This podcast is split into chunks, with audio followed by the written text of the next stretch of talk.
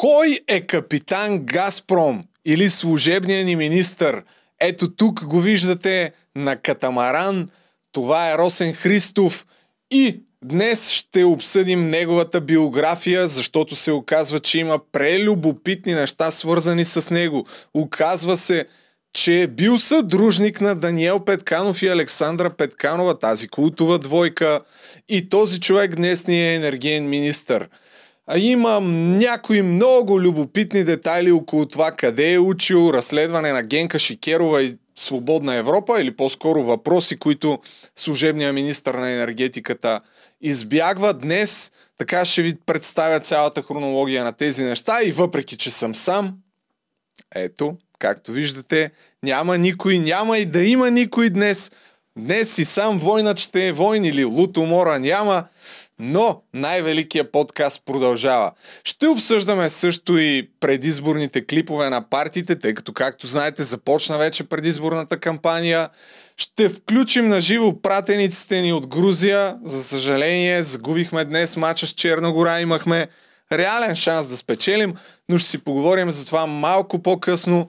Както споменах преди малко, започваме с предизборните клипове на политическите партии. А в панорама може да се каже, че беше открита предизборната кампания и всички партии, които ще се явят на парламентарните избори на 2 октомври, ще гостуват на панорама, като първата сбирка там от а, хора, които бяха, бяха тези, които имат най-малка а, най-малък шанс според социологическите агенции да спечелят изборите, но пък се оказа, че там 6-7 лидери на някакви партии, това, което ги свързва е, че всичките бяха про-русофилски. Про, про-руски и русофилски. Нека да видим тук едно клипче, което попаднах с някои от акцентите, защото посланията на всички са едни и същи. Според мен са едни и същи и на Копейкин, въпреки че той има повече харизма и достолепие от тия хора, които са там, но нека да видим какво. В две, две минути перфектно е синтезиран целият един час на панорама от събота. Така. Чакай сега. Сега в момента ни се прокарват табу идеи от сорта на това, че секс с деца е приемливо, за това, че секс с животни е приемлив. Нас ни топят Прокарва се човекоятството под друго име. Всеки говори, че на улицата хората реват, страх ги е, очите на сълзени и така, децата нямат какво да идат, ток училища и така. Страшно е, че до година няма да има храна. Инфлацията идва от там, че след пандемията Америка в лицето на Федералния резерв напечатаха 3 трилиона. До днеска са 6. Тоест альтернативата е каква? Да се, присъединим към, е... да се присъединим към България, се присъединим към Русия. Не да се присъедини към Русия, а да запази съюзническите връзки с Русия, защото това е единствения наш съюзник, от когото можем да очакваме добро, така както сме го получавали. Какво може добро да следва за България? Ами едно разместване на пластовете, в което ние да се върнем там, където принадлежим, в евразийската култура, евразийската. Ние имаме един външно-политически съюзник и това е Руската федерация в момента. Братята е, от Кожекли забраниха да се произвежда газ. В момента ни убеждават пак от Козяк 16, че трябва да добиваме шистов газ. Не трябва да изключваме възможността за трава за газ между Крим и Варна. И защита на православната култура, която сме дали на света, а сега искат да я отнемат от нас. Ние сме най-старата държава в Европа, ако не знае. Ами всички западноевропейски страни даже са населявани от хора, дошли при великото преселение на народите от Азия. Добре, защото да не там е възникнала културата. Да не се връщаме при Атила чак. Не, не, Съгласен не, съм история. Ще се върнем при Римската империя, която тракийските племена от Троя създава. Скъпи приятели, не гласувайте за онези. Тук са истинските хора. Случайно на времето наричаха това предаване бръстаницата, в което всеки застава и казва не е обидно. Това е така. Не, не е обидно въобще. Всеки си казва своето. Да сме живи и здрави. Това е най-важното. Сега... Можете ли обаче вие категорично и кратко да отговорите? Чакай, чакай, успокой топката. Както видяхте, това са истинските хора, искат да се присъединим към Евразийския съюз, да отидем в Китай, Русия, всички диктаторски режими. Там ни е мястото според тия хора. Тях слушайте. Въпреки, че нямат никакви шансове да бъдат избрани в парламента, Има една друга партия, която желая същото и общо взето отправя абсолютно същите послания като тях. Така че изгледайте този епизод на Панорама. Изключителен добър реалити формат. Не ви е нужно нито игри на волята, нито комедийно шоу да си пускате. Достатъчно е това. Всички опорки, които а, са свързани с упадъка на западноевропейските ценности, където се взима частно правило като а, джендърството, и се налага как едва ли не всички искат това нещо. Правили секс с животни, всички в Европа правят секс с животни, всички са джендери, а, какво беше още, педофили и тем подобни глупости. Е, на, е, това са средствата за пропаганда. Тук скоро глед, четах една статия на Георги Лозанов, който го описваше тия неща. Не съм е подготвил, но няма сега да си правя като професор Вучков някакви съчинения. Продължаваме напред, защото някои от партиите пуснаха първите си клипове и разбира се, аз съм тук за да ви ги покажа, защото подозирам, че не сте ги видели. А и в крайна сметка Сорос трябва да се заработя за плащането. Започвам с легендата, която се завръща. Това е клипа на Слави Трифонов, но първо трябва да започнем с легендата. Това го видях преди малко и бях в шок. Така. Я, гъби! Коя от двете да си хапна? Ето тази, че е по-шарена.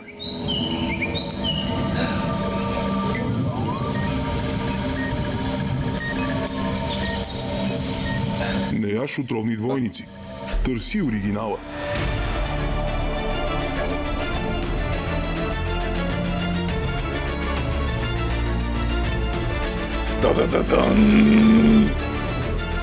И сега. атака 27. Една легенда се завръща. Купуването е, и продаването на гласове е престъпление. Една легенда се завръща, дами и господа. Освен, че трябва да сте на гъби, за да гласувате за тая партия, според мен все пак са по-добрият избор от Възраждане, които може би са копието. Може би. А и да не забравяме, че все пак Костадин Костадинов е бил издиган и подкрепен за кмет на Варна едно време от партия Атака и от много други партии, но той човек е амбициозен млад политик, така или иначе. И сега минаваме на клиповете на Слави Трифонов, а, които има такъв народ, а, залагат на нестандартен подход. Така.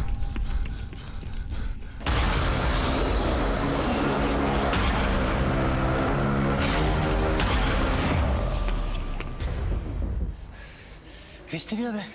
Ние сме седемте самурая. Е, що сте само трима? Щот не е мора, бац.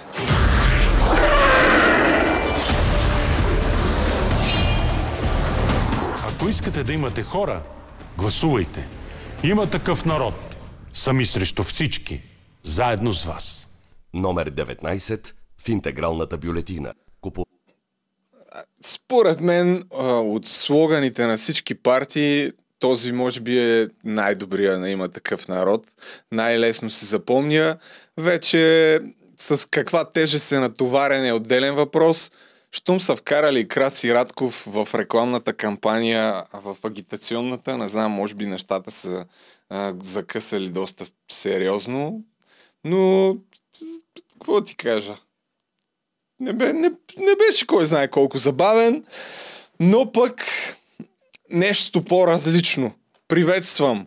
Въпреки, че и на волен е по-различно, но само морала има значение. Не знам дали го каза тук или в следващия клип. Чай направо да пуснем следващия клип. Защото те пуснаха два.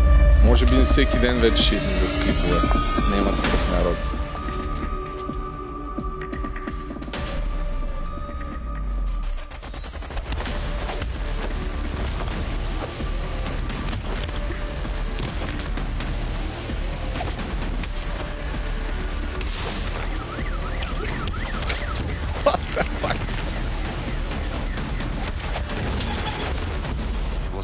На всяка цена, но морала е.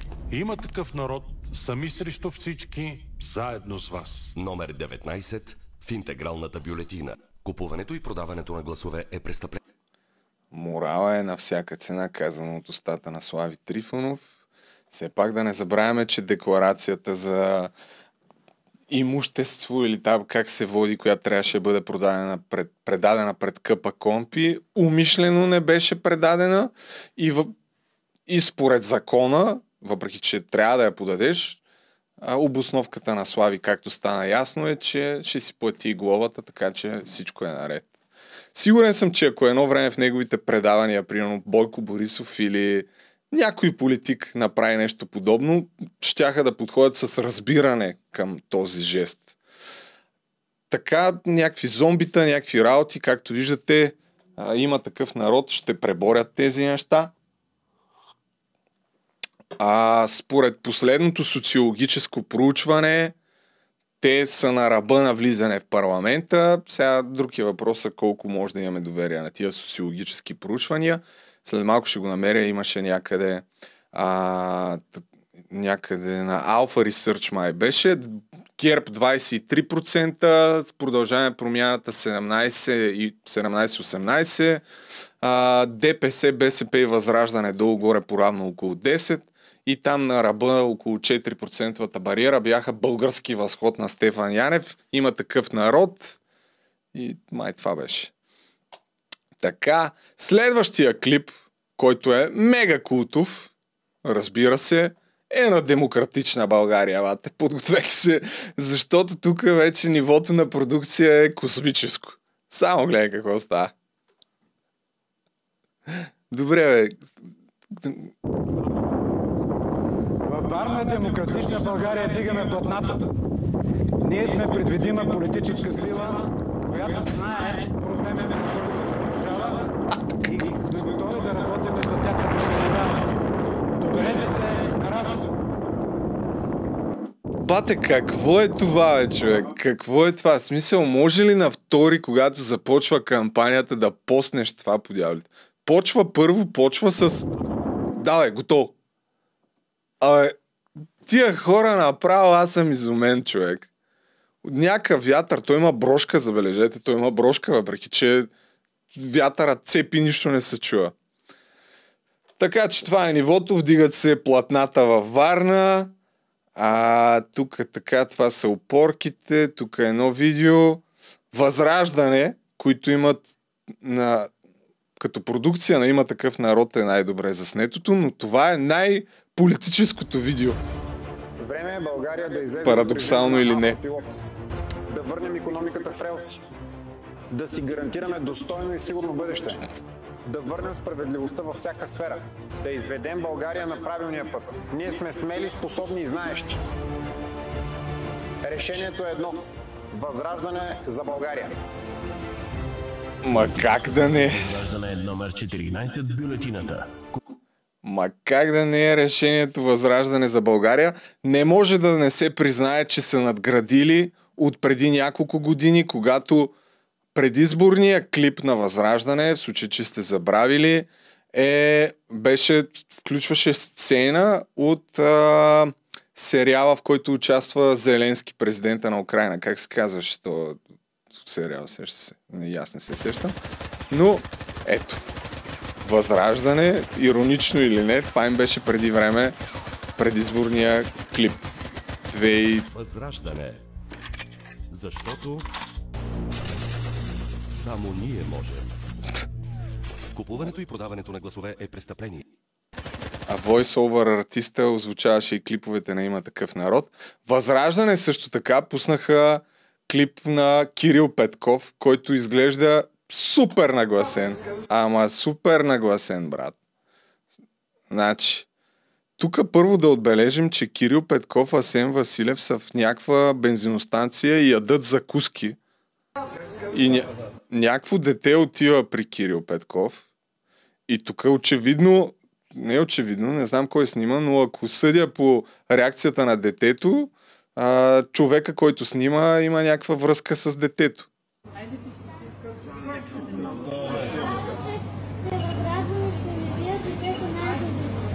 И отива детето и директно каза на Кирил Петков, искам да ви кажа, че Възраждане ще ви бият и те са най-добрите. И отзад Асен Василев и яде закуска. Нали не мислите, че това е заснето от Продължаваме промяната, защото го бях видял в един профил. А, с заглавие а, Когато пиара с деца goes wrong. Виж как гледа в камерата детето, човек.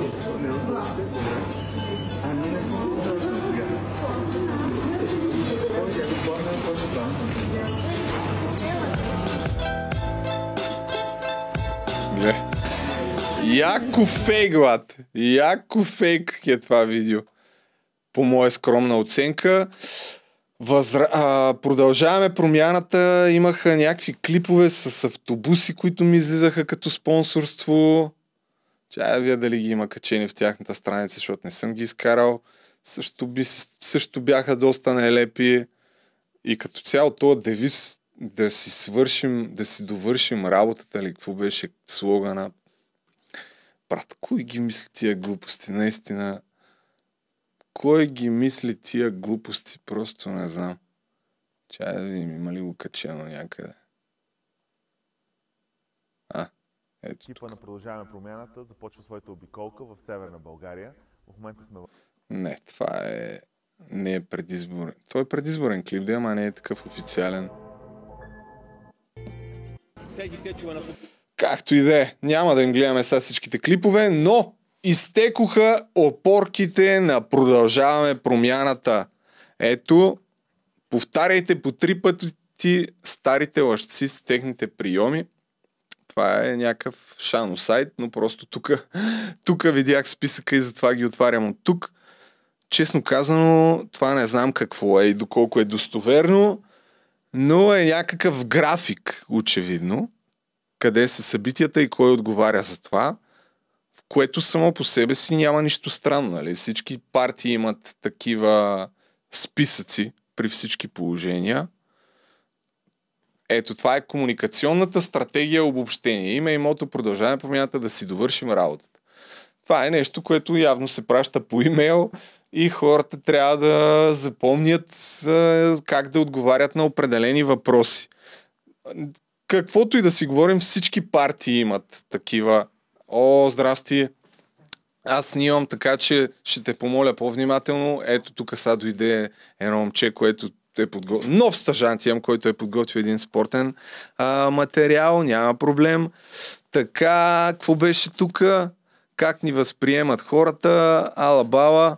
По най-скандалното, защото няма да правя някакъв подробен анализ, най-скандалното от цялата работа беше някакъв текст да не се коментира геополитически въпроси. А, къде беше това? Което е супер странно, ако наистина е вярно. На фона на войната в Украина, на фона на всичките драми геополитически, които се случват, очевидно не искат да вземат някакви позиции, които по някакъв начин могат да а, от, не отхвърлят, ами как да отблъснат потенциалните им избиратели и някаква удобна такава предизборна кампания да вземат. Не знам, не съм пиар експерт, но на мен ми се струва абсурдно да нямаш категорична позиция и в крайна сметка да се надяваш за някакъв а, кой знае колко добър резултат. Та, това просто го маркираме. Началото на предизборната кампания е вход. А сега имам. А, сега постепенно преминавам към газовата тема, която е свързана и с продължаваме промяната и с едно изказване на Кирил Петков, че той не одобрява и продължаваме промяната, не одобряват а, проучванията за добив на шистов газ в Добруджа, а както ще видите след малко, от това, което аз видях, експертите твърдят, че това със сигурност трябва да се направи. Има наложен мораториум от преди 10 години, който забранява не просто да се добива, а да се правят проучвания дали имаме такъв газ в България. Въпреки една камара документи, че имаме сериозни а, находища, но това всичко така подробно с изказвания, интервюта на експерти, не мои някакви празни такива голословни слова, след малко. И сега преминаваме към основната тема на подкаста, именно Капитан Газпром. Кой е Капитан Газпром и направи ли всичко възможно, за да м- защити интересите на Газпром и да предсака България, казано максимално просто. По мое скромно мнение, от това, което виждам, отговорът е категорично да. Първата причина за това е, че служебният министр на енергетиката, според експертите, не сред според мен, няма абсолютно никакъв опит в енергетиката като енергетик. Тоест, той не е никакъв експерт. Въпреки, че в сайта пише, че е завършил магистратура, магистър по международни економически отношения, това е сайта на Министерството на енергетиката, в Калифорнийския университет. В Калифорнийския университет в Калифорния всъщност има 10 университета. И от няколко дни на въпроси на Генка Шикерова, кой точно университет е завършил Росен Христов, той не отговаря. Ето това е запис от август 29, от 29 август. Нека да видим как реагира, когато директно му бъде зададен въпроса господин енергийния министър.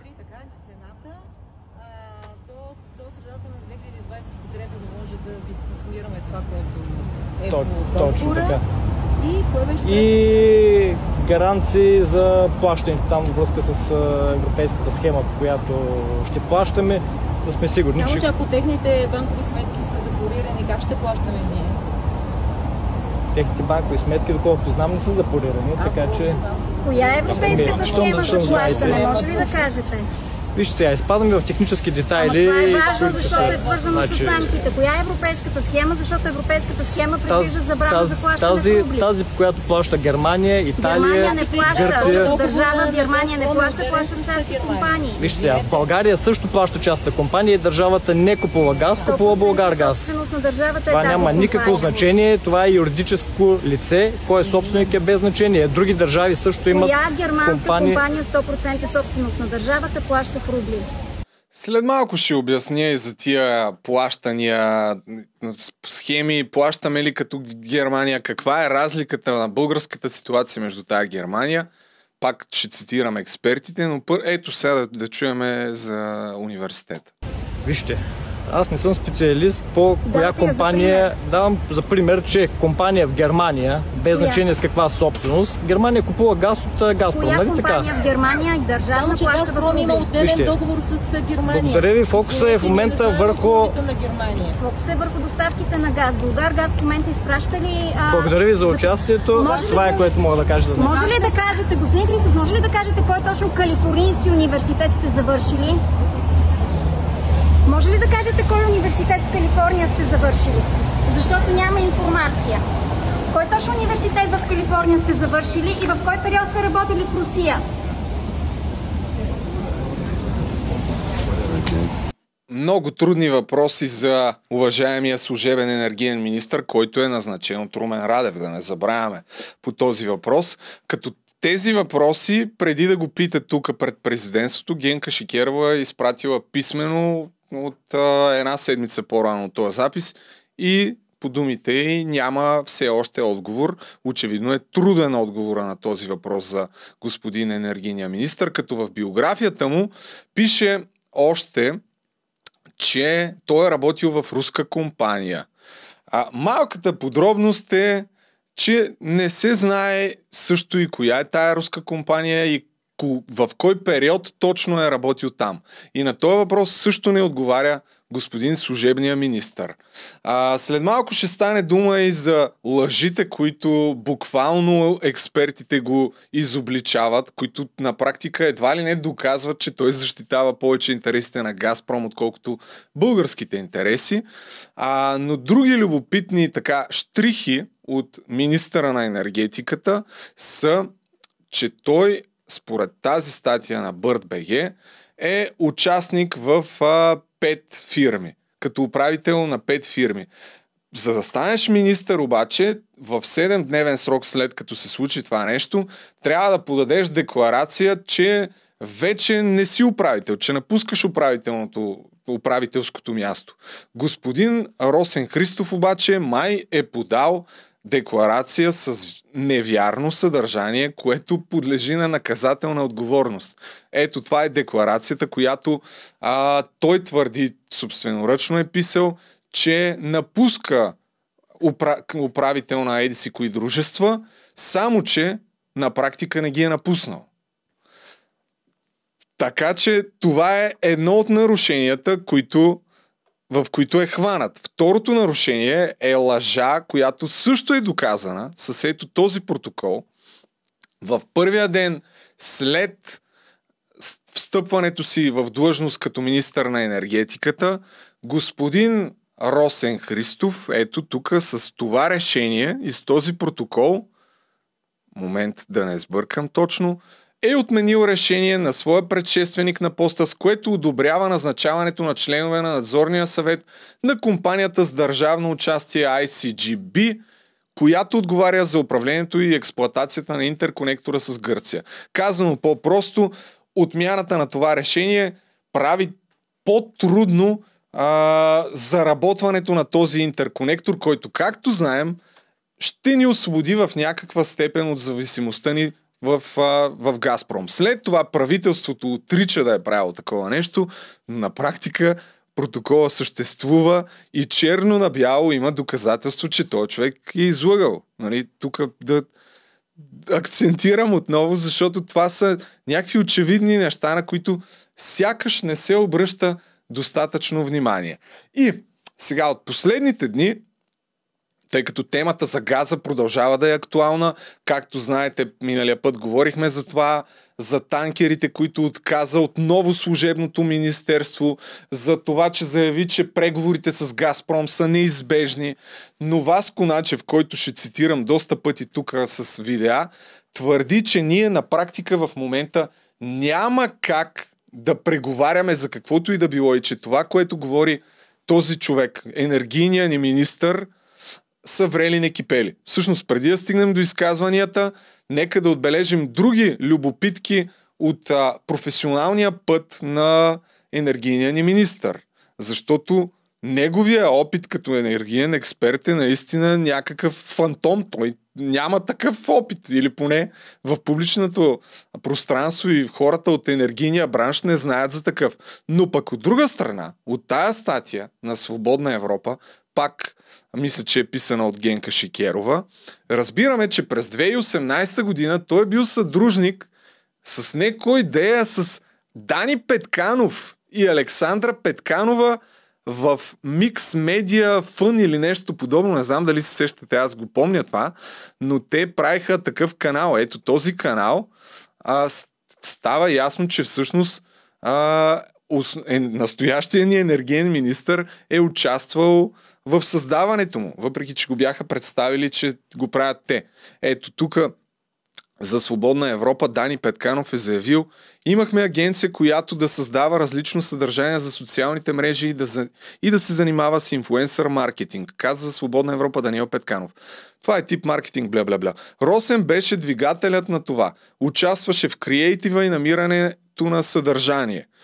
Имайки предвид, че аз имам някакъв опит и се опитвам да правя нещо подобно, аз почвам все повече да смятам, че съм подходящ за енергиен министр или в най-лошия случай за шеф на, на Булгаргаз. Няма абсолютно никаква причина да не съм такова нещо. А, та, съветвам ви да прочетете тази статия. Тя също разказва за а, опита му, професионалния му опит, тъй като според публичната информация а, той е работил в руска компания, но няма абсолютно никаква информация кога точно се е случило това, в кой период и ако не се лъжа на каква позиция. Ето, тук пак става въпрос, че въпросите са зададени официално към Енергийното министерство, но отговор няма. Няма отговори кой точно университет е завършил, колко трябва да е трудно да отговориш кой университет си завършил. Наистина, не мога да, да отговоря, не знам, не, така. А, добре, така. А, друг любопитен детайл. Ето, от този сайт, въпреки че не знаеме за опита му като енергиен експерт, в този сайт той е а, се е промотирал като капитан на катамаран. Модел Lagoon 400 S2. Затова в а, публичното пространство се а, появиха някакви статии като Капитан Газпром, Росен Катамарана и така нататък, защото той изглежда, че има повече опит като капитан, отколкото като енергиен експерт. И сега, ако не ми вярвате, ето още една статия. 25 години агенция Визаж на Жени Калканджиева. Ето това е Жени Калканджиева, както знаете. От 28 януари 2020 година е това. А, за, може би за агенция Визаж за това каква роля е изпълнявала в, начало, в средата на 90-те. Ще може да гледате в следващото ми видео за СИК, за групировката СИК, тъй като, както знаете, тя е пряко свързана с това нещо. А, но, сега се върнем на Росен Христов, енергийният ни министр, който на 25 годишнината на агенция Визаж не просто е там, той е патрон, нещо като спонсор, защото по случай юбилейното парти, собственичката на агенцията Жени Калканджиева се погрижи това лято да бъде незабравимо за всички модели на агенцията, като им подари вълнуващ тимбилдинг на Медуза, най-луксозният ветроходен катамаран в България. На кого мислите, че е този катамаран? Ето го е, на нашия приятел. Ако не се лъжа, ето това е енергийният ни министър. Ето тук, пляска, 25 години. А, така, по пътен вятър и това в момента е енергийният ни министър, който взима решения за милиарди. За милиарди. И според експертите лъже като Извинявам се, това може би не е според експертите, може аз да съм се заблудил. Но в най-добрия случай е един много голям наивник да твърди, че видиш ли бил започнал в момента преговори с Газпром, след като на една специална пресконференция заяви, че било неизбежно да преговаряме с Газпром, само че по какъв начин и с кого точно преговаряме от Газпром, той не казва. И сега, за да не решите, че просто си измислям, работиме черно на бяло с видеодокументи. Ето го, нашия приятел Росен 25 годишнината на агенция Визаж, който е подарил с тимбилдинг на катамарана, вече е в костюм и говори на меко. И да чуеме сега за преговорите с Газпром какво казва. Имате ли отговор от Газпром? В комуникация сме с Газпром и се опитваме да доведем разговорите до а, позитивно приключване на преговорите и възобновяване на доставките при изгодни за нас условия. Те са в комуникация с Газпром и се опитват да доведат преговорите до позитивно развитие. Какво значи сега в преговори? Дали просто са пратили имейли или говорят с шефовете на дружеството? Нямаме представа. Но за какво точно преговарят? Нека сега просто отнема известно техническо време, докато прехвърля, за да чуете за какво точно преговарят. Защото там е същността на тъпотиите, които според експертите този човек говори. година. А, значи, така. ние физически не може да вземем всички количества по договора в рамките на 2022 година. Затова едно от условията е част от количествата да ги вземем в първите месеци на 2023 година. Да внеса известно разяснение. Настоящия ни договор с Газпром е до края на 2022 година, който те еднолично престанаха да а, изпълняват и от деня, в който спряха доставките на газ, ние сме длъжни, за да може евентуално на някакво арбитражно дело, всеки ден да си ги искаме тия доставки. И ако те не ни ги, ги дават, след това при арбитражното дело, евентуално, според експертите, имаме шанс да го спечелим и то много големи. Но тук плъзнаха различни слухове, че откакто служебното е правителство е на власт, то не иска да ни доставят регулярните доставки според договора. В предния в предния подкаст дори ви пуснахме и отказ как човека директно се изсмя на този въпрос, искаме ли си доставките. Той не, няма нужда да го правим. Така, та, това е огромна промяна в договора. Първо, нали, да искаш да ни променят доставките, да ни ги, да, да ни ги дадат следващата година. Това е супер огромна промяна. Една. Но има и други. Цената е отделна тема на разговор. Другото ключово е цената, разбирате ли, това е пък е още по-голямо. Той преговарял за промяна на цената. Така, сега след малко ще видите експертите какво казват по този въпрос. Е системата на плащане, че тя задължително трябва да бъде тази, която се използва в, в Европа. Ще откриете ли сметка в рубли? Не мога да дискутирам детайли, но изцяло работим по схемата, която плащат всички останали европейски държави, било то чрез частни дружества или чрез държавни дружества. Тоест ние няма да се отклоним от, от европейските практики. Няма да се отклони от европейските практики. И сега човека, чухте три от промените, някакви супер сложни неща, но нека да видим какво казват Васко Начев, който е един от експертите, които а, имат публични изяви по този въпрос. Първо, за, за тези промени, за които преговарял нашия човек. Така, да чуем експерт. По някой а, така е показвал а, надежда, че, че ние ще получиме отговор, а, опциите са няколко. Или този човек няма никаква представа за материята, или този човек няма никаква представа с кого си има работа, и или този човек изобщо не знае, а, смята, че това е на пазара на Георги Кирков едно времешния или който и да е, отива и купува кило краставици и казва аз не искам да са толкова криви, Говорите искам да са малко по.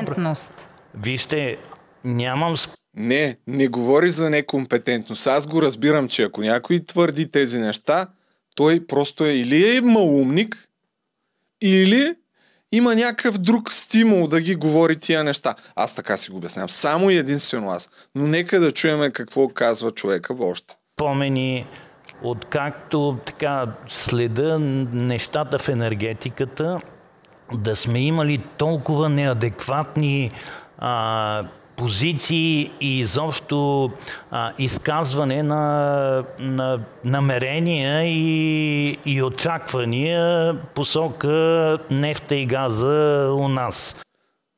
За първ път в неговия опит, който може би по-късно ще разберете, че от няколко десетилетия се занимава с това нещо, той вижда толкова неадекватни действия от страна на нашето правителство, което води преговорите.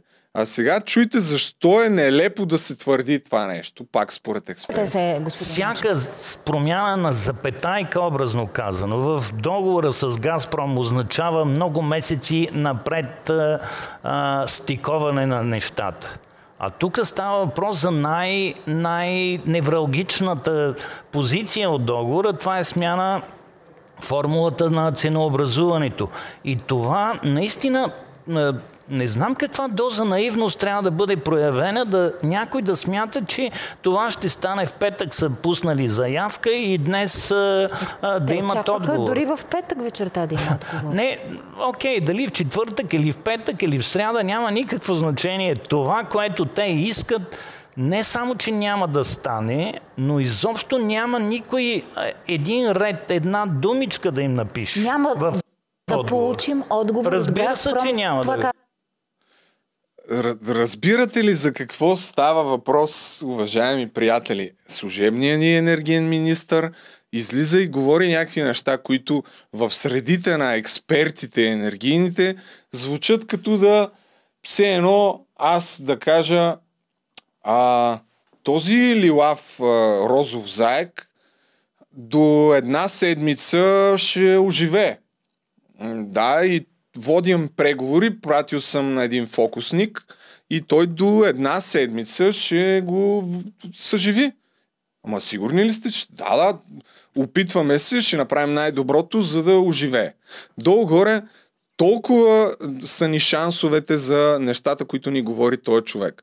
А, за разликата, която имаме с а, положението с Германия, да речем, отново няма нищо общо, въпреки че нашия енергиен министр твърди, че нямало да има никаква разлика с тази, която е за Германия. Само, че нашия договор с този на Германия има една не е голяма, тя е минимална разлика. Нека да чуем каква е. се случи. И хубаво е все пак да кажем на, на вашите зрители, че а, не, ние не сме в позицията, каквато ги изреждат и Дилян Добрев, и Теменушка Пъткова, и който още се сетите, че както го правили Германия, Италия и не знам си кой, така можело и ние. Не, не е така. Защото те плащат т.е. превеждат сумата след като са получили газ. А ние трябва първо да платиме и, и чак тогава в един момент да получиме съответните количества газ, което е много различно. Така. Надявам се, че няма нужда да ви го превеждам каква е разликата между едното и другото. Нали? Едно е първо да получиш стоката и после да платиш в рубли, а друго е да платиш и след това да чакаш да ти преведат. Като тънката разлика и миналия път стана въпрос за това, че първо като платиш в долари, курса на който ще бъдат обърнати в рубли, зависи и, и времето кога това да се случи, зависи изцяло от Газпром. А както добре знаем, те са много надежден партньор. Така че това е тънката разлика по този въпрос. Така, и сега другото събитие, което по всяка вероятност, най-вероятно, по всяка вероятност най-вероятно, има нещо общо с изборите е, а, че преди няколко дни, даже не знам дали не беше вчера, не, на 31 август, Майк Помпео, който е бил държавен секретар по времето на Доналд Тръмп, а в момента е, е, работи за компанията, която купи 50% от Овергаз, американска компания, която купи 50% от акциите на Овергаз, дойде на посещение в България и заяви на някаква специална лекция, че стоим върху 500 милиарда находище на кубически метра газ и че в тази криза трябва да направим всичко възможно за това да си добиваме сами евентуално шистов газ или природен газ. Темата за шистовия газ, не знам колко от вас са наясно, но а, през 2012 година е наложен мораториум върху а, проучването въобще дали има шистов газ, защото той има някаква информация, че евентуално има такъв газ в България, но не е сигурно. Трябва да се направят проучвания. Но беше наложен мораториум, т.е. забрана въобще да се разбере дали имаме или нямаме, защото можело да има екологични последствия в а, Добруджа. Сега отново пак, тъй като ми стана любопитно, ще ви представя една кратка хронология какво казват експертите по темата. Първо да видим какво каза Майк Помпео. Газа на Путин. Това каза Майк Помпео. Бившият има альтернатива на газа на Путин. Това каза Майк Помпео, бившият държавен секретар на Съединените щати при президента Доналд Тръмп. Той е в София по покана на Конфедерацията на работодателите и индустриалците. Помпео потърси независимостта от руските доставки в добива на шистов газ и призова да не се позволява забрана за добива му. 3 милиарда кубически метра газ са ви необходими, а 500 милиарда са тези върху които седите. Така че тези идентифицирани резерви на газ не могат да бъдат използвани поради бюрокрацията на правителството. Ако се възползвате от този газ, той ще е на цени достъпни за всеки гражданин. Така, и сега на нас целта ни е, разбира се, да разберем Вярно ли е това нещо? Може ли да разчитаме по някакъв начин, че има някакъв газ в България? И евентуално, ако има такъв газ, колко би струвало цялото това нещо? А, Кирил Петков излезе с контра на това твърдение. разбиване. Доста категорично. Така.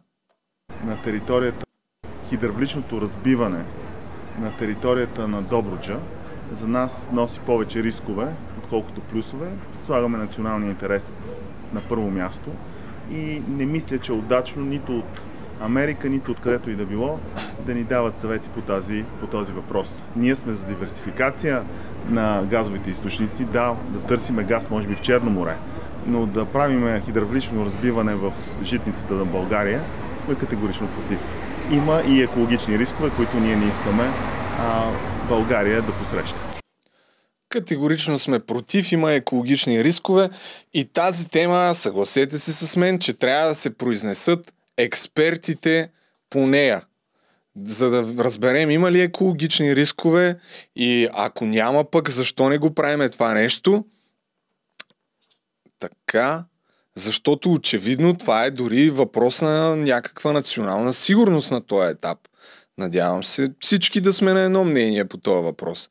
Проблема обаче е, че всъщност експертите, отново тук Васко Дачев ще цитирам най-много днес, негови изказвания и Сашо Дончев, тъй като това са хората, които са давали най-много, може би, а, такива видеа, които аз съм гледал поне. А, така. Ето, той коментира изказването на Кирил Петков последния начин. Понякога само едно изречение е достатъчно за да бъде съсипан многомесечен труд. Подобна е ситуацията с казаното от Кирил Петков, отнасящо се до шистовия газ и как продължаваме промяната били против добив на газ от шистови формации в България, защото това криело рискове. Така, така, Сказаното за пореден път показва, че има бели полета в неговия екип от към потенциал. Липса на потенциал, поне малко теми, една от които е проучване и добив на нефт и газ. Било то от чистови формации, вещ... а, не вещае нищо добро в предстоящата надпревара. А, long story short, експертите, които се занимават с това нещо, твърдят, че рискове няма екологични от години, че това са пълни глупости и че това са някакви политически врътки, за да бъдеме до голяма степен зависими от Газпром. Първият човек, който ще пусна, е човек, а, който се занимава от близо 50 години с доставка на газ, но трябва да отчетем, както казах и по-рано, че Майк Помпео, който твърди това нещо за находищата, е купил 50% от неговата компания Овергас, именно Сашо Дончев. А, и той казва следното нещо. А,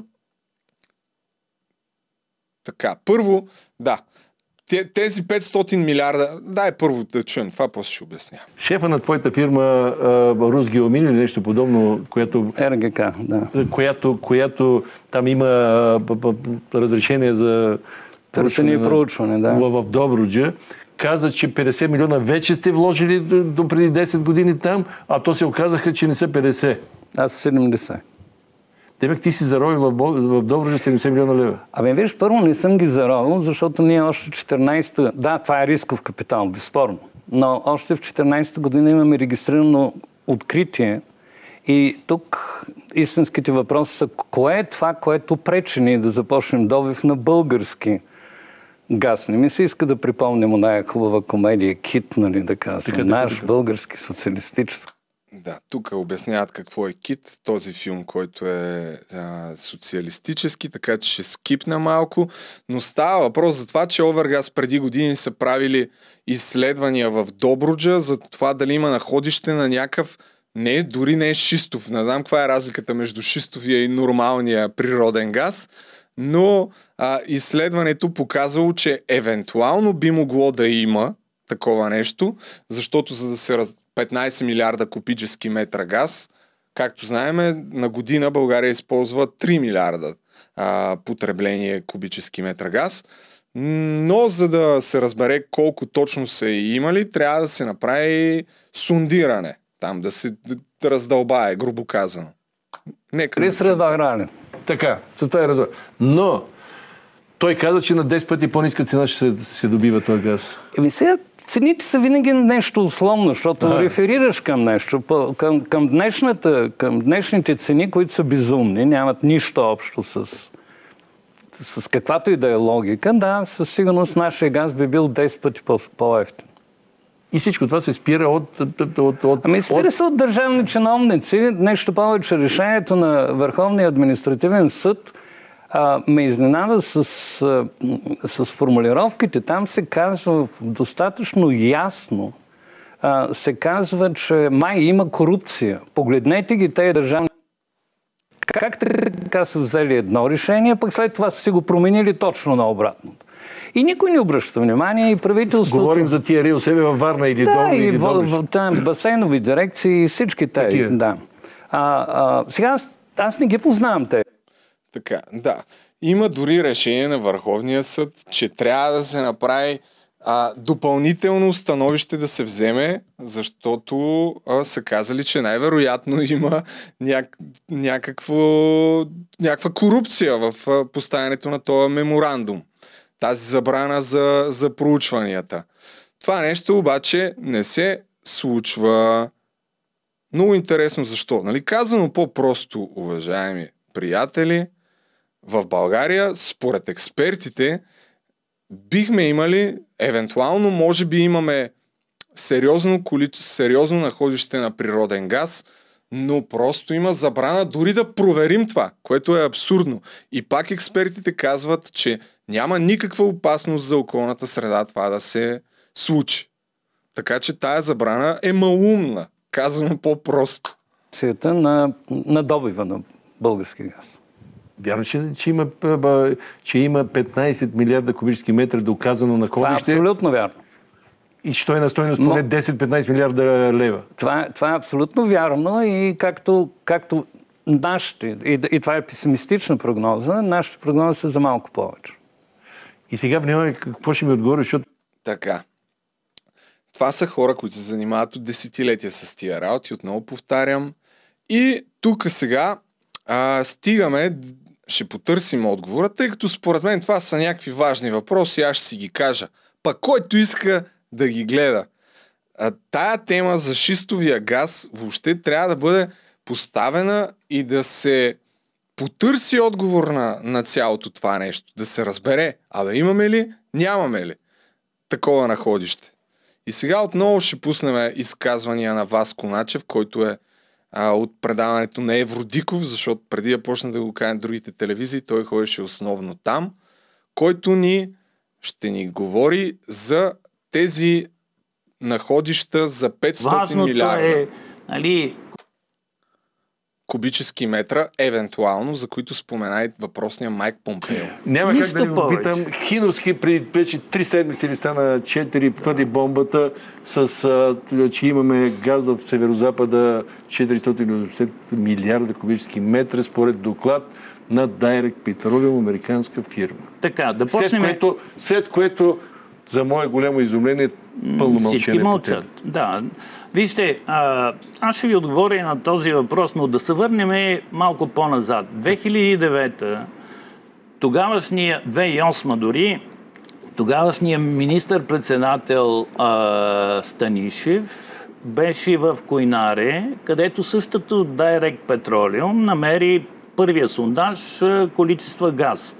Тогава беше една друга бомба, че едва ли не това находище е с капацитет от 12 милиарда кубически метра газ. Така. Койнаре къде, къде си? Койнаре е край а, Тук къде е част, но в северна да, България. Да, А, и а, газа дори не си струваше да се направи инфраструктура към този сондаж, а една плевенска фирма пълнеше бутилки там. Тези Подсказват ми близо до Плевен. 480 милиарда кубически метра газ, това са прогнозни запаси. Значи, вие виждате този телевизор е 20 на 50, измервате, а, че той може да покрие еди каква си площ. Под дълбочината и се смята, че е толкова газ. Дали обаче е толкова, това все още никой не може да каже. Да, има такъв доклад, а, ядко сондиране, анализи бяха правени, а, но нещо друго. Има един глупав мораториум, който 2012 година Мораториум, не меморандум. Ей, така става, като си професионалист.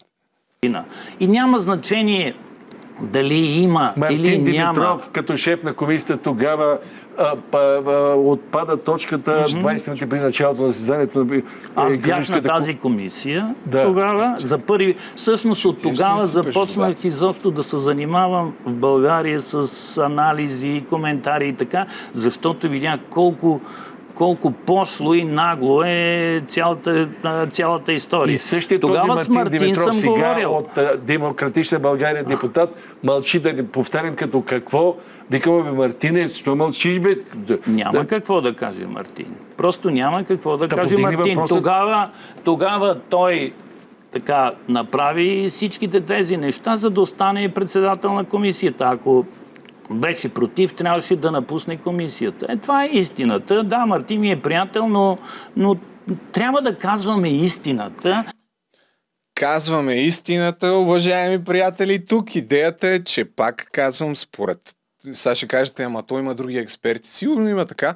Според експертите, които аз казвам, показвам днес, а, защото съм запознат с тяхното мнение, Васко Начев и Сашо Дончев. А положението е такова, че този мораториум е малумен. Ама малумен. Така. Следващата част от изказванията, които според мен е важно да се припомнят. Мартин Димитров от Демократична България е един от основните а, хора с заслуги в кавички за, за мораториума, както разбрахме. М- така, прогнозните запаси, глупав мораториум. Така. За тези 15 милиарда кубични, кубически метра. Цени точно метра, колко има. Така. Отиваме другото за, за Добруджа и на Сашо Дончев фирмата. 15 милиарда е имало доказано, доколкото разбирам. Само, че и там протести, мораториуми и тем подобни. При това нормален газ, не шистов газ. Ма, ма вижте, няма никаква разлика между газ от шистови формации и резервар. Същия този газ, който се намира в резервари, Разбира се, не разбирайте в буквалния смисъл. Така се нарича а, геолозите, а, мястото, където може да, да има съдържание на, на газ. Това са а, газ, който е мигрирал преди милиони години и там в така наречените кетчери капани са е озовал и ако има някоя разломна зона, той вече да е излетял. Но когато е в затворена а, проекти, за, за които се говори. Няма абсолютно никаква разлика, разбирате ли? Никаква. Въпросът е начина на интензификация преди пускане в експлуатация на шефа на фирмата така, няма никаква разлика в газа, Демек няма проблеми за околната среда. Е, така, така. И може би основната причина да. Ето, това също е важен акцент. Основната причина за мораториума. Някакъв псевдоинтерес е, демонстрират е, една шепа от хора, но те са толкова кресливи, че изглежда, че 97% от населението е за. А то не е така. То просто не е така. Хората изобщо не ги интересува. Те пускат телевизора, виждат е, Борислав Сандов, който казва, тук вие ще умрете. Ето това е. А вече, кой рано или късно, всеки нали, такъв е а, са биологичните закони, но много лесно става манипулацията през страха и невежеството. Това е... И те го използват много умело. Така. И аз, понеже също смятам, че хората не се интересуват, мен по ми стана интересно и въпреки, че тук ще заспят хората в студиото, смятам, че е важно да упростим темата. А тя е толкова проста, нали, по начина, по който аз се разбирам. Имаме, според експертите, много, в много голяма вероятност някакви находища на газ, но някакъв тъп мораториум, който има от 10 години, не ни позволява дори да направим проучванията за това колко всъщност големи са тези находища и колко евентуално бихме могли да изкараме от, а, от тях. Но това е положението. И има още няколко акцента, които също ще пусна. А, да, имаше и едно изказване на Васко Начев също. Защо е важно да разберем а, не, това е на Иван Костов. Оле, пригответе се са. Сега ще пусна изказване на Иван Костов отново в интервю за Сашо Диков от 2012 година в предаването 5 за 4, когато а, Сашо Диков е в канал 3.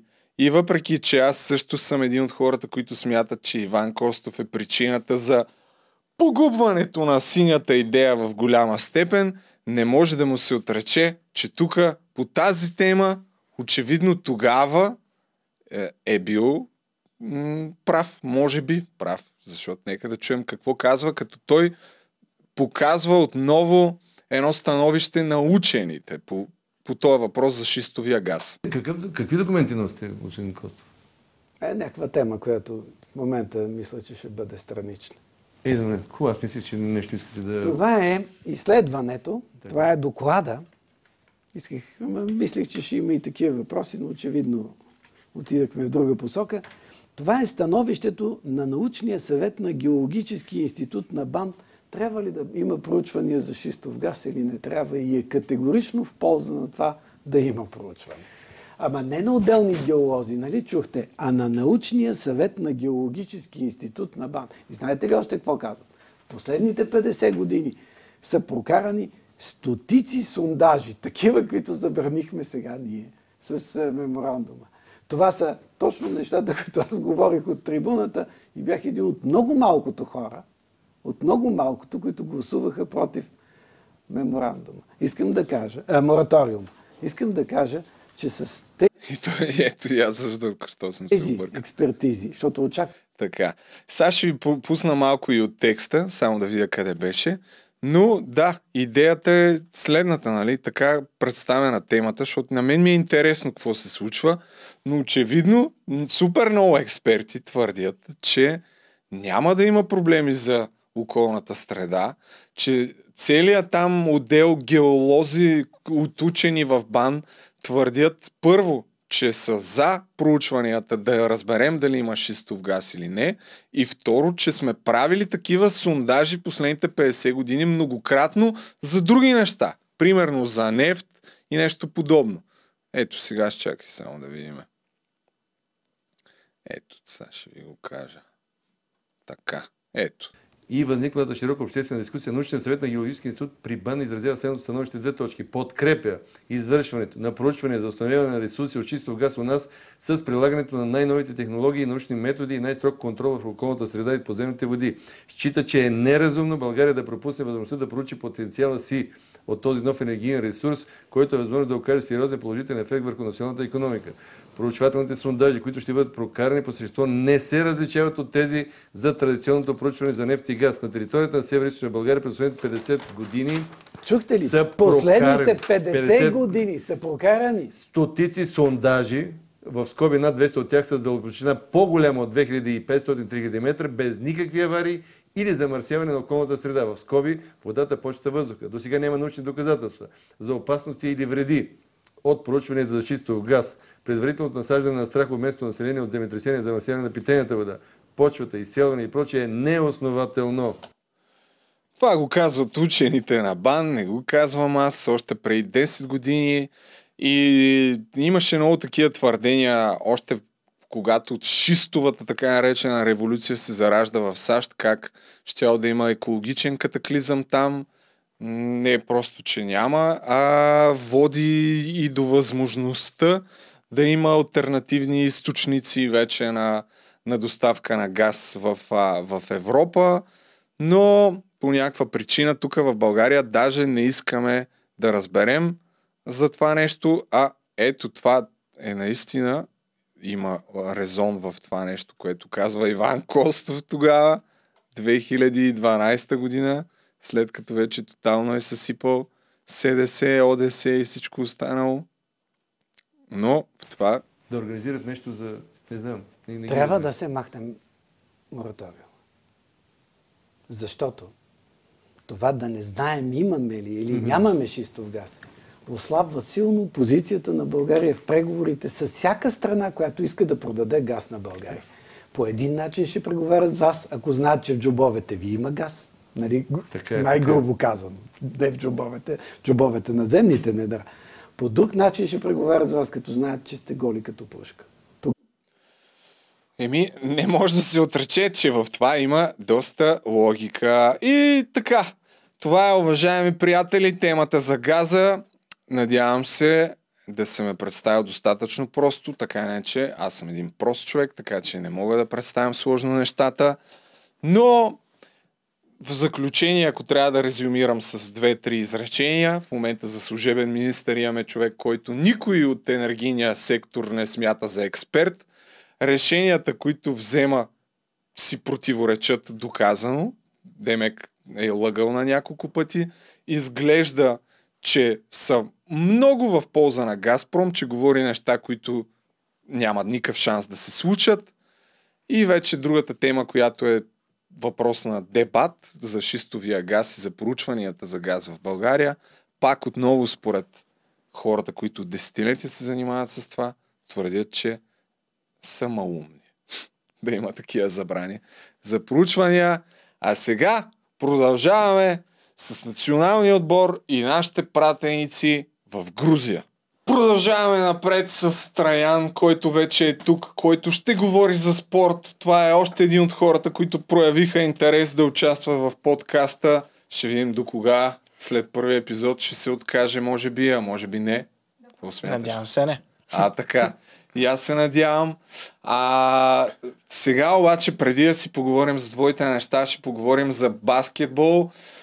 Днес загубихме от Черна гора, за съжаление, и записваме трета загуба в група А на Европейското първенство. С 10 точки паднахме. По мое мнение имахме реален шанс да победим. Може да пуснеш някои кадри от началото на матча, които са направени от нашите специални пратеници там. Ето това са го снимали те, така че не вярвам да има някакъв проблем. Играхме много добре.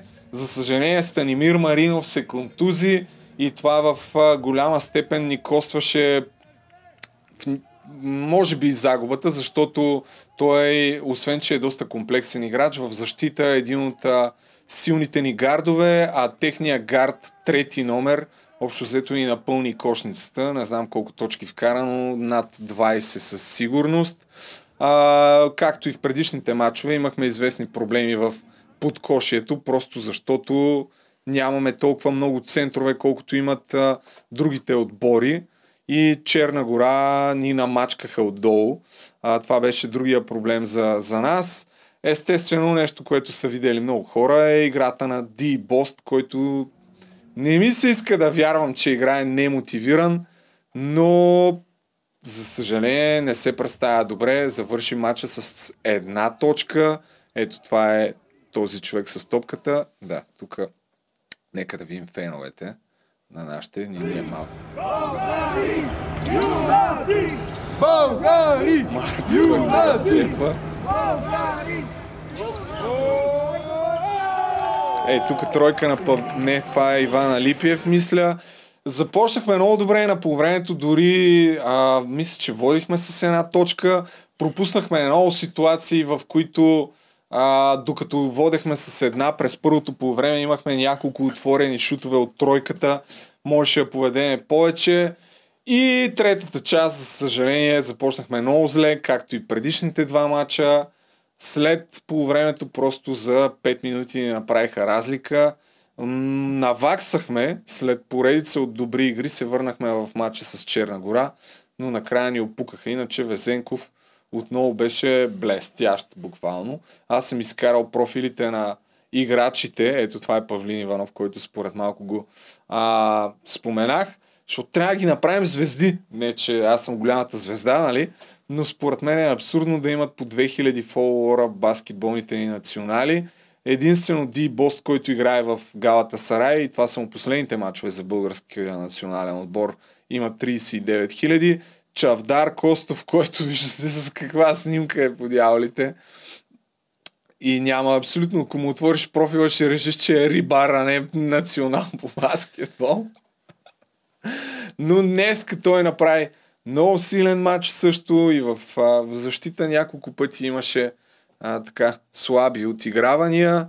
Ивана Липиев също има 2000 фолуара, Емил Стоилов, който е младежки национал, освен а, център, Димитър Димитров, днеска имаше слаб матч, Деян Карамфилов се включи доста силно от пейката и въпреки, че доста по-нисък от останалите гардове на Черна гора, се включи много добре с асистенции. Той по принцип има много добър поглед над играта. На няколко пъти обаче му набиха чедър, точно защото няма тези физически предимства. Саша Везенков 33,6 хиляди и Сашо Янев, който пък му е private акаунта.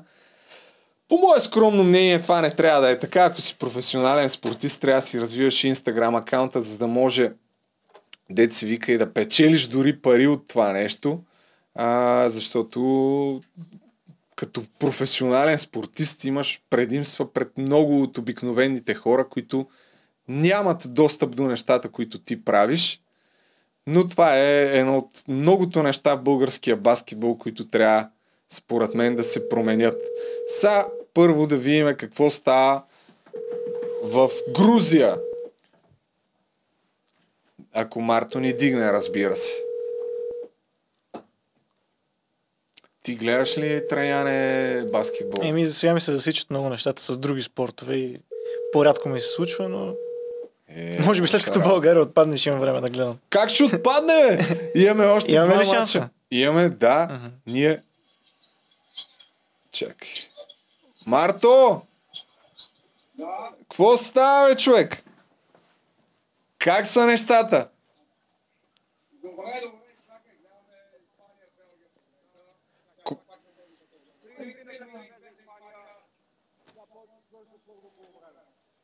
Свършва първото по време. Да, да, 33 на 32, так му свърши първото време. Момент само, чакай. Как няма звук, бе, човек? Чакай, сега ще се обадя. Чакай малко. А, дошъл звука. А, е, ето го най-добрият оператор в света. Чуваме ли се?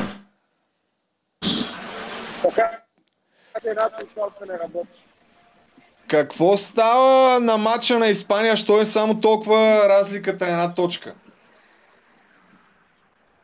Ми, защото... Чай сега, така ли кадъра или мене? Не, не, дай терена. Давай, дай терена. Терена.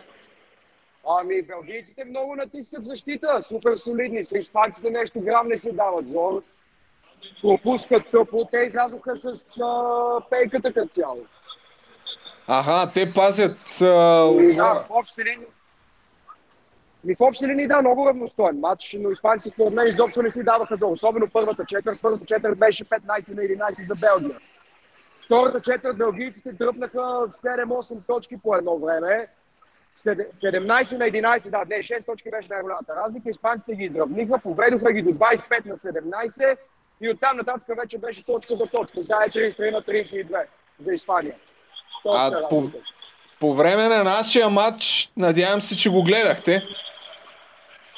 Гледахме го, имаме, до бокси сме качили цял репортаж с един грузинец говорихме, дето викаше за нас. С нашата гидка говорихме, викахме яко, гледахме го целия. Как да не сме. Нашия точка за точка пак беше. Между другото, това ни беше най-добре мач, според мен. В смисъл и, дефанз... и в защита стояхме по-стабилно. Ди Бос ни издъни, според мен, защото човека просто нещо не е в час. Защита го нямаше никакъв, напред изпусна 10 твоите мишна. Феновете, феновете на България все така ли сте 5 човека? Еми, към 7-8 човека сме латвиеца и той към нас. Тъй, че към 10 ги докарваме. Вербувахте латвиеца да, да вика за нас, Ева. Да, да, да, латвиеца вика за нас, вика българи юнаци, даже така, че и то много правилен изговор. А тия черногорците имаха ли някакви фенове? Какво е положението? Черногорците имат, а, имаха, в Випа имат някакви фенове, до нас имаха трима, един от които е бащата на Зуплевич, на тяхната звезда. Ние вчера говорихме с тях, качили сме го и това. А, и имате с, ба... а с баща му имате ли интервю? Е, с приятеля, защото те са трима дядовци, единия говори английски долу-долу, другите само сръбски. С единия сме говорили, ама бащата има го там, усмихва се нещо на камерата, махава.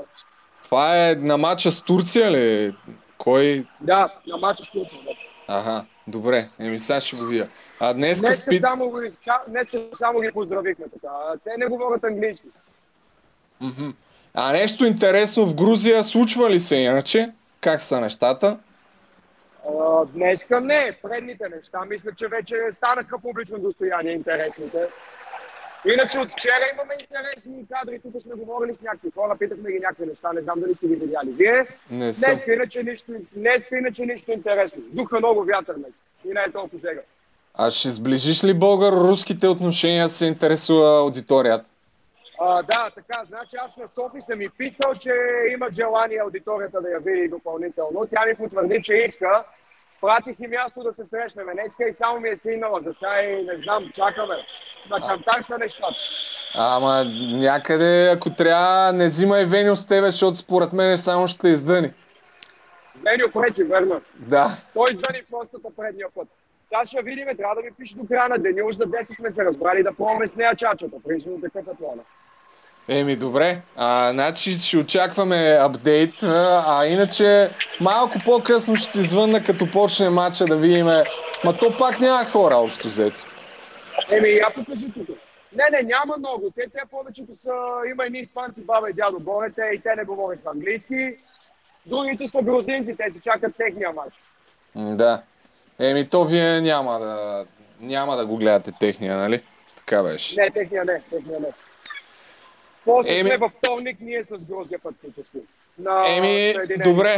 Е, сега ще прегледам в реално време долу-горе какво сте качили. Ще пусна тук нещо от преживяванията. Ама кажи, насочи ме направо, защото не съм ги гледал и сега движение ще отворя. Какво мога да, да пусна? А, но от вчера, значи от вчера имаме от залата, нали, няколко човека ги питахме за Грузия и за Испания матча, какво мислят. Имаме от по-рано с ед- един от българската гидка, един човек, дето е бил учител на Липиев, имаме едно интересно видео. А, и в папката анкети, които са от вчера, там са нали, по-готините интеракции. Другото са от матча някакви кадри. А, Веню, как ще оцениш операторските му умения? На Веню ли? Да. Като се старае, му давам 8,5 от 10. А, До- днеска, днеска даже му давам и нещо 10, защото днеска е много нахъсан. Само ми взимам ми телефона от ръцете, той взима да снима, защото нещо той самия според мен не се оценява добре, иска да... А да не би той да си е забрал телефона, защо взима твоя телефон? Защото може, може да снима по-добре. И той да снима с моят телефон, мене как говоря и нали оставащата част от залата. Това ни е плана. Сега. Ние в движение ги доизкусоряваме нещата. Да, да. Еми, добре, обърни само, да, обърни само и Веню да помахаш. На този етап няма да говори. Мисля, че е Да помахаш достатъчно.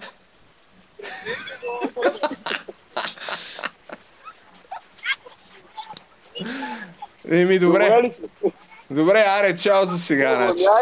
Поддържаме връзка и ако ако има нещо да чувам. И, да, и до вечера, до вечера, виж там с бара да оправиш нещата.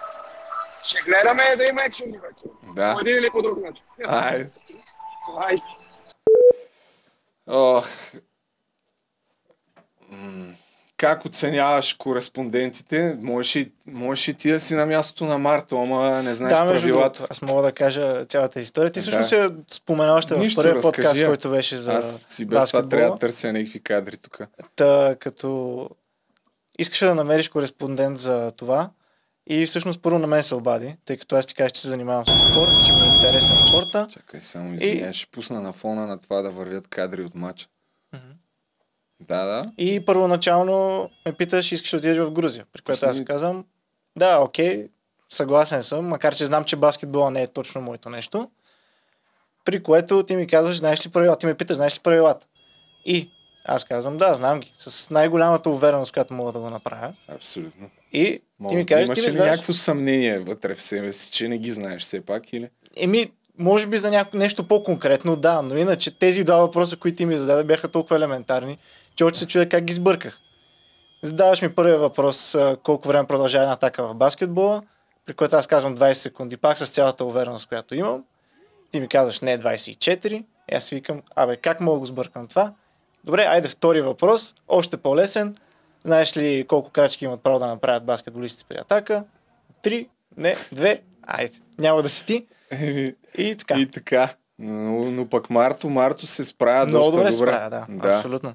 Така че, ето, виж, съдбата си знае работа. Чай само да видим това, коя атака е от матча. Аз го гледах.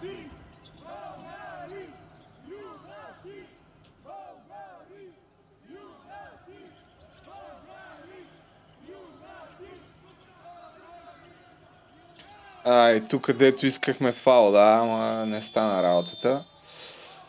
Е, сега още ме фаща яд да му се не види. М, ама това е положението. Чай да видим още нещо да пуснем. Какво са снимали нашите хора. Това са интервютата на БНТ. Така, какво е това? Това е към края. Е, тоя Дублевич ли, как му беше името на шибания им център? А, е, тук бяхме добра контра направихме.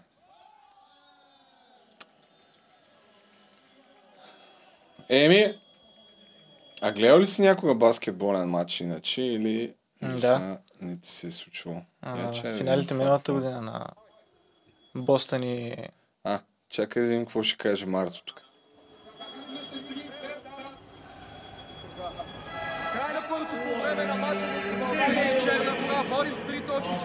46 на, 3, на 43.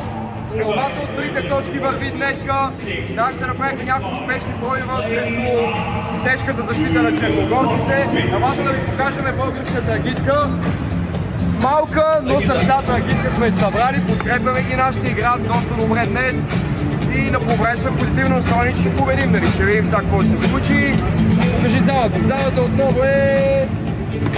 Няма никой мижав фулбак интерес. поля, както виждате. Това е общо взето. Става не 46 на 45, аз го бърках резултата ни. Една точка пред Диана по времето.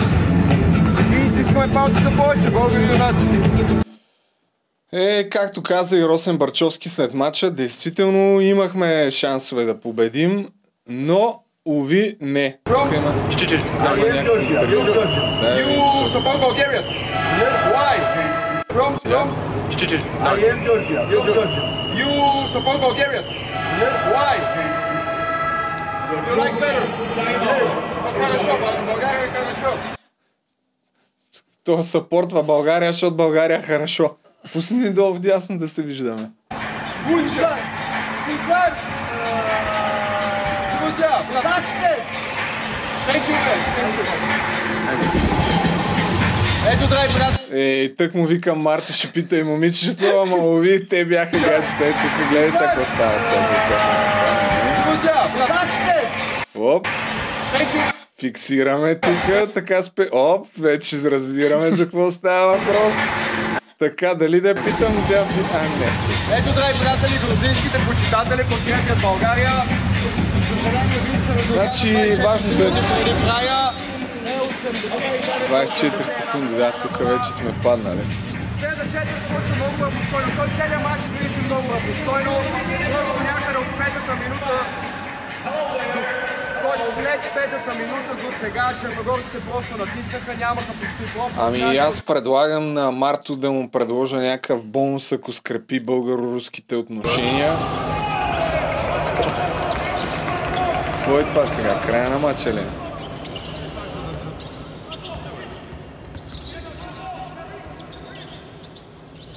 Края на матча, да.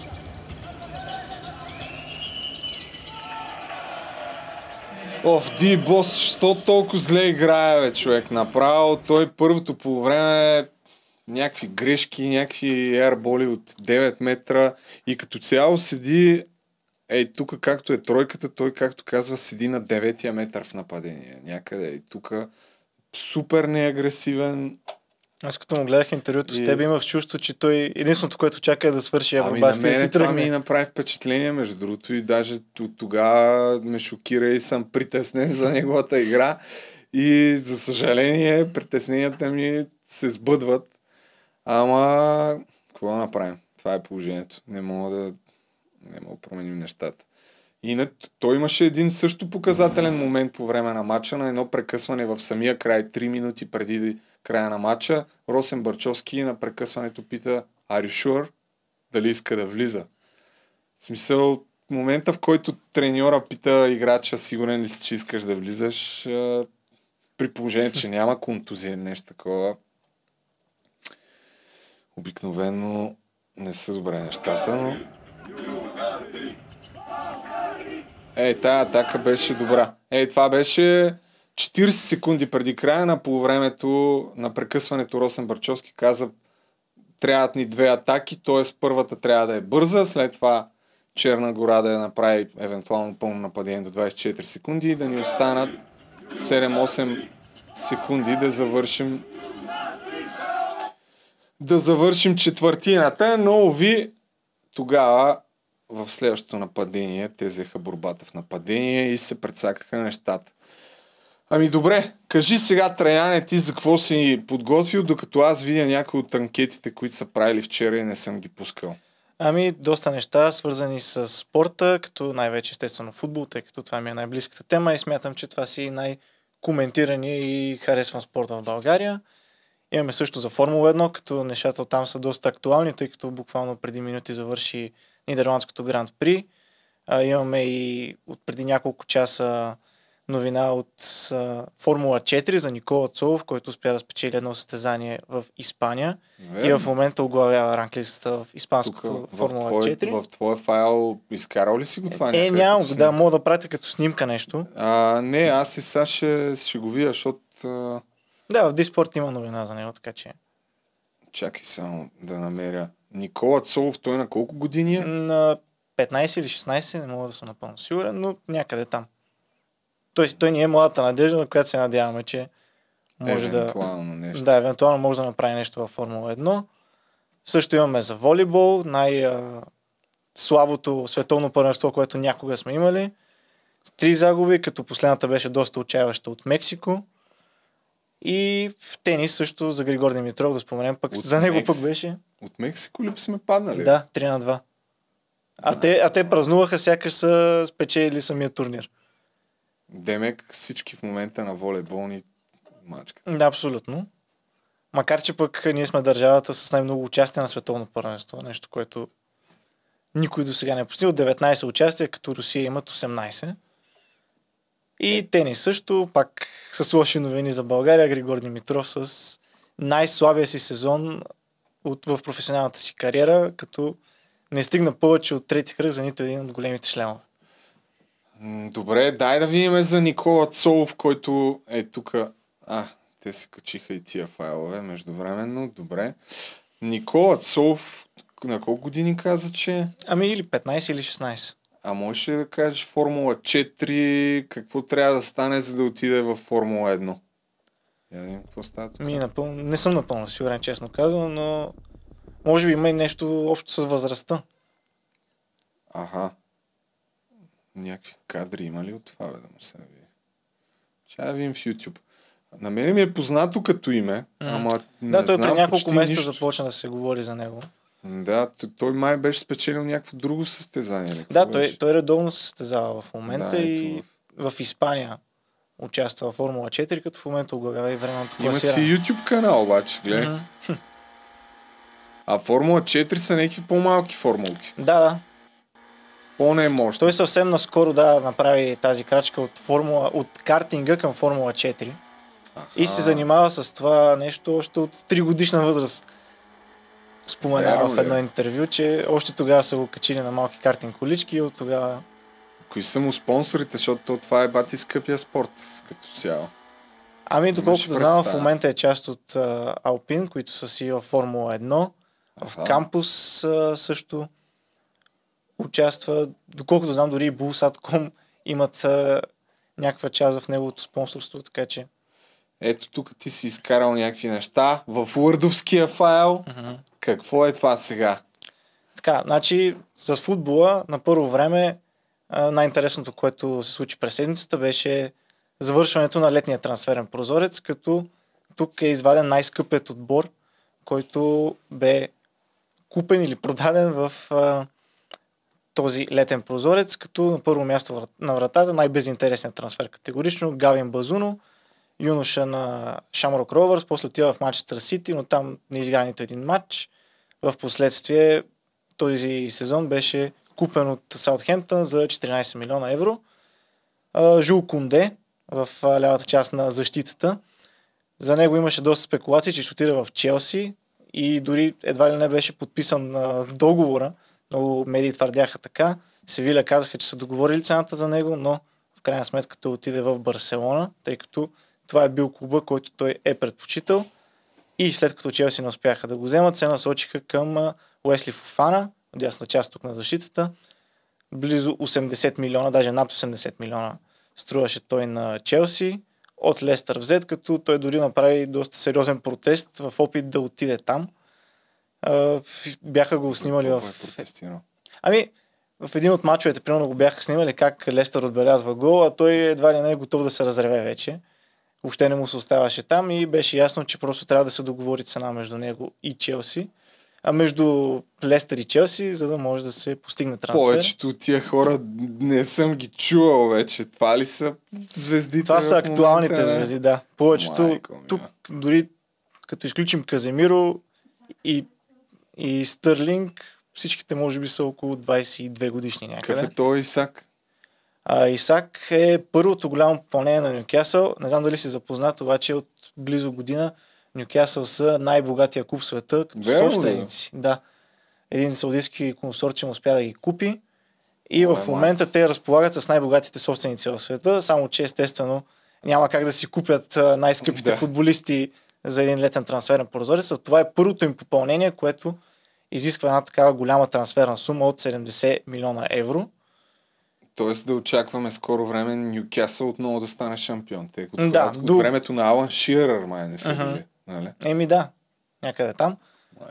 И в крайна сметка, да, до 5-6 години със сигурност те ще са един от големите клубове в Англия. Дали ще има някой от традиционния топ 6, който ще изпадне от тези прозвища, предстои да видим.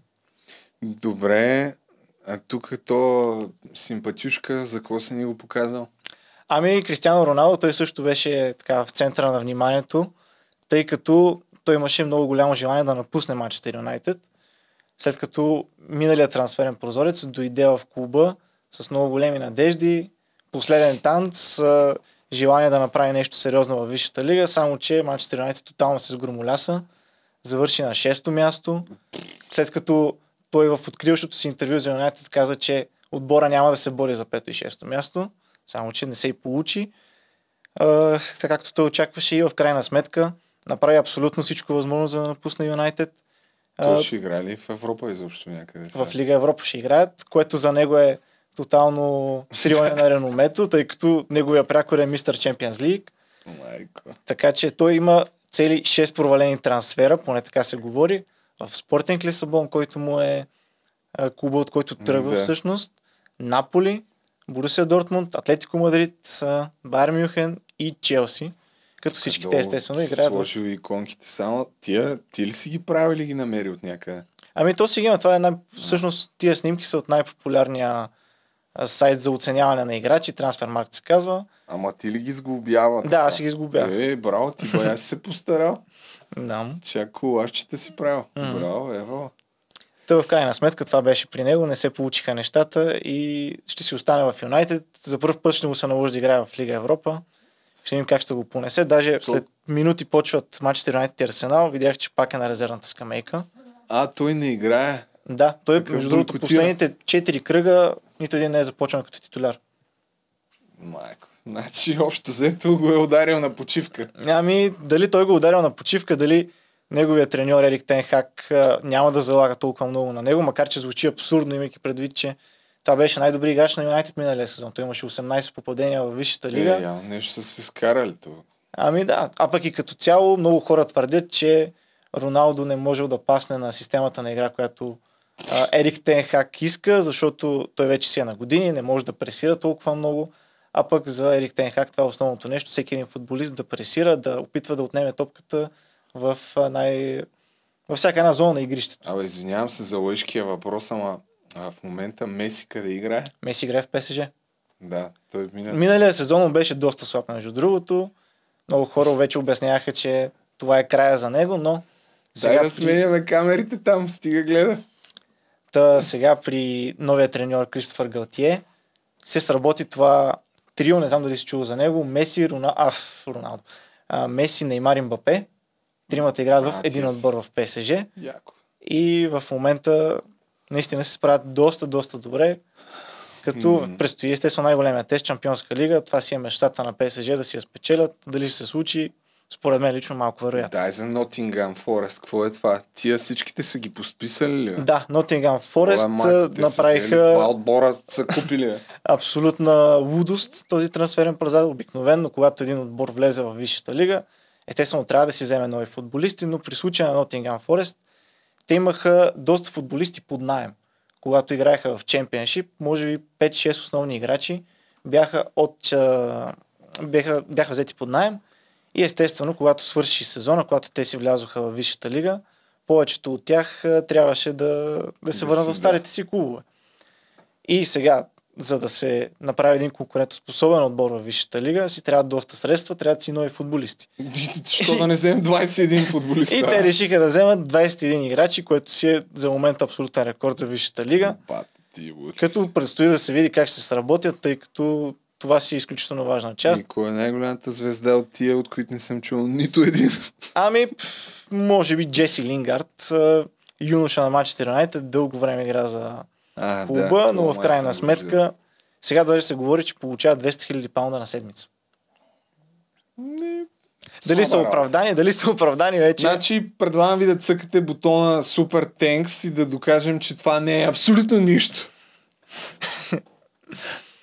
А тук ти си извадил надолу и някакви дерби матчове, какво е станало? Ами да, вчера специално Ти беше... колко време си го правил това, човек? Ти си отделил време като за пет подкаста, които правя.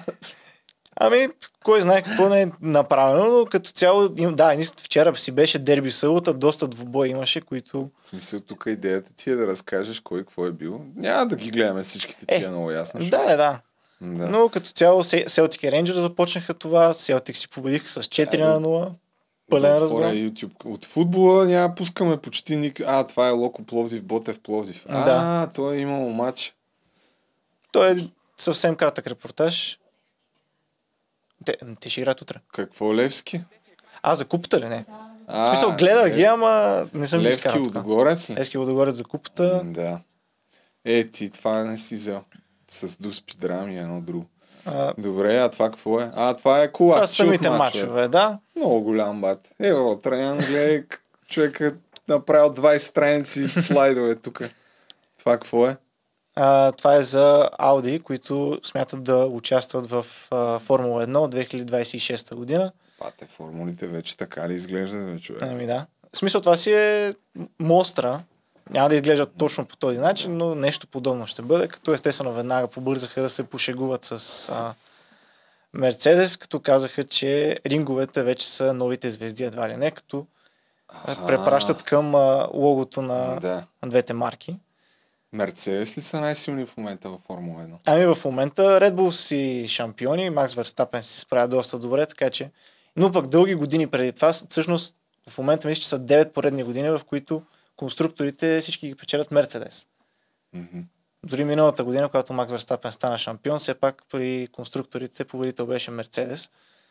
Но в крайна сметка мисля, че този сезон а, нещата си отиват към Red Bull, тъй като дори и сега това нидерландското гранд при, което тук ще завърши, Верстапен успя да спечели, вярно с малко драма, тъй като беше пуснат сейфти кар по едно време, но в крайна сметка с 4 секунди пред а, Джордж Ръсел от Мерцедес успя Макс Верстапен да победи. Добре, и сега ще пусна пак една анкетка от а, тия вчера, които са правили, да видим какво са направили нашите момчета. Още нещо важно, помисли друго, ако се сещаш. Ами то, доста неща съм извадил по принцип, ама Ами, да, видях. може, може за Славия и за обращалката, която направих. За Славия, не? Да. Добре, чакай само е сега. Къде е това Open Window, човек? А, то това е в Dropbox. Оф, майка му.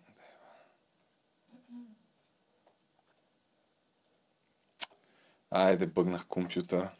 Добре, дай за Славия и обращалката през това време. Ами тъй като последния път, в който говорихте за оговорени матчове, да. ставаше въпрос за това, че най-опасният резултат на света е 0 на 1 срещу Славия на полувреме.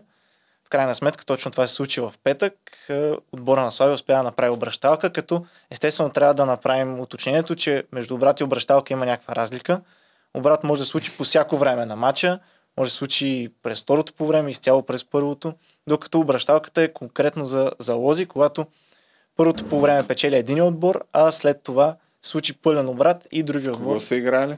А, с а, Локо София. Като головете, О, не казвам естествено. Класически отбор. Абсолютно класически. Като естествено головете също са до някаква степен интересни. Струва ми се, че сега не мога да кажа естествено, че матч е оговорен, но имаше някои интересни действия, които... Я да видим тия палавници за какво са. Ама това приятелско? Не. Не, Не, за първенството. А, те Локо София пак ли са в А група, вече? Да. Оле, майко. Групата, тъй като все още неговите Чай, документи не са. обработени, така че той ще дебютира най-вероятно в следващото. сериозно. Първия гол е тук. Това ли? Автогол. Ето го неговото подаване, удар с глава. Я. Директно си Е. вратата.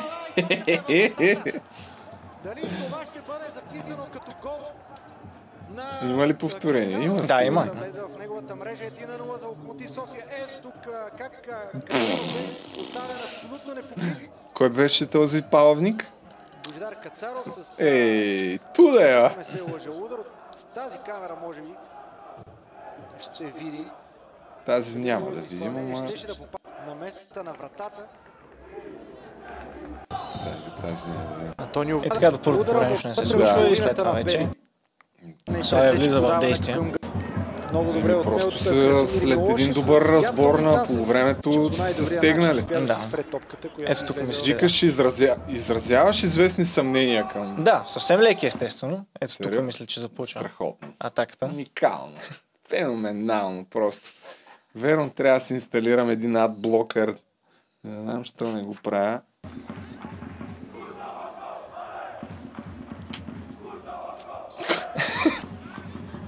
Ей, много голяма гидка, бе, човек. Я гледай как се чува.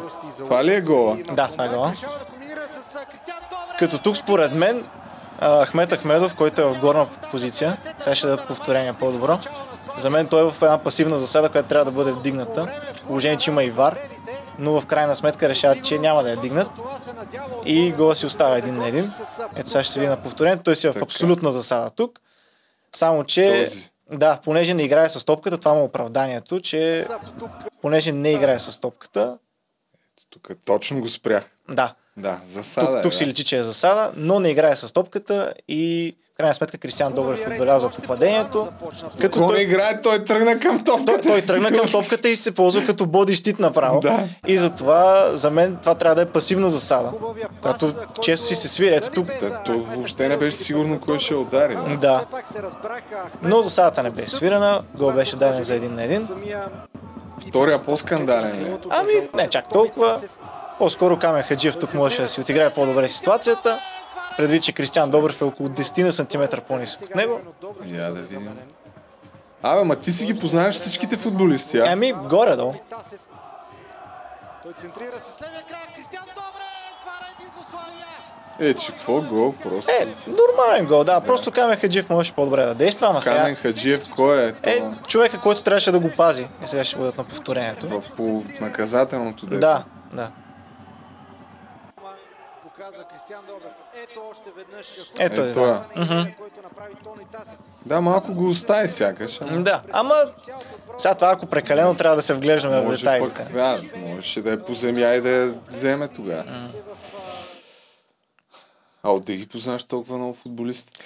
Ами, следя си, то даже единия сайт, за който аз работя за два сайта, единия сайт, за който работя е изцяло Да не- профилиран Да не с да- български футбол. Трябва, можеш да казваш. Може да не можеш да казваш, че работиш, да те уволнят после тук да се чувствам А, не, няма проблем, не. Няма Аха. проблем, всичко си е наред. Работиш в сайтове за футбол. Да, изцяло свързани с футбол, като един е профилиран с български футбол, така че малко или много трябва да знам. Ама Какво не, се случва? Не си играл или играл ли си някога в футбол? Тренирал съм като много малък, ама в момента Да. доста, доста време не играя. Значи, чичовенци... Чичовенци си се справя. Всичко си е наред при него. Ами добре, аз мисля, че този двучасов подкаст май може, Може да включим още едно нещо интересно, Кажи, кое? някакво време за Много Миньор че има. Перник и HBO Max. Къде? Ще работят Изкарал заедно. ли си го това Да, някъде? точно преди Формула 1 е. Къде го е човек? Ще Не. работи миньор Перник с HBO да, Max. нагоре, нагоре. Къде бе? А, Ето горе. а то има и видео. Мгм. Я да видим. Та става въпрос за... Това реклама ли е? Не, не, това ще бъде документален филм, документална поредица. Озаглавена Нямаш място в нашия град. И Е, верно ли бе? Да. Като ще се говори за живота на един ултрас на миньор Перник, И като цяло, случващото се в града, една любов към един клуб. Майко мила. изкарваш нервите да вика. Ма то това май е една от първите такива продукции, които... Ами, със сигурност в българско отношение, да. Да. До сега не съм виждал Да, нещо подобно. И... Значи може да очакваме все повече Netflix, HBO Max да навлизат с някакви български неща. Да. Защо? Ма тук това може да стане някакъв хит световен, М, Със сигурност. Майко мила. Кога ще излезе това? 6 октомври му е премиерата. Скоро? Да, съвсем скоро. Там си ти. Това е нещо като трейлър ли? Да. Е, тия педали сега да не вземат да го копирайтна. Какъв е това? Изглежда А, добро, добър човек, такъв Цецо се казва. Той, сговорлив. той е един от основните утреси на а, Ще- миньор Перник.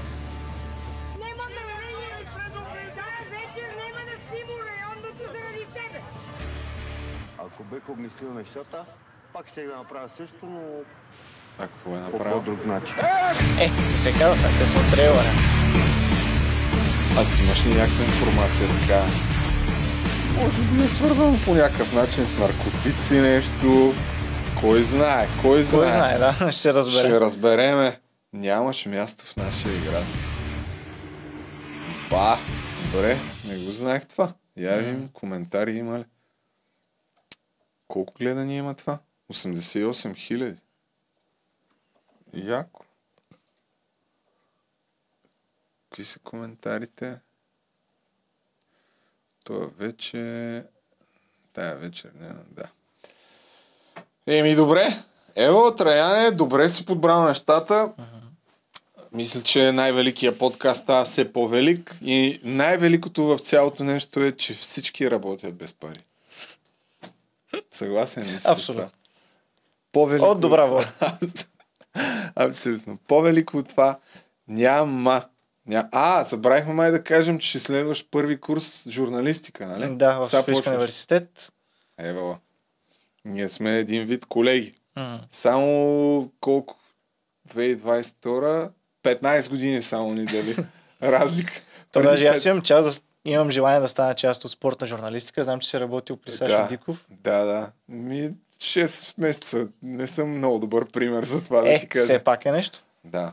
Но ето, може да кажем, че вървиш по моя път.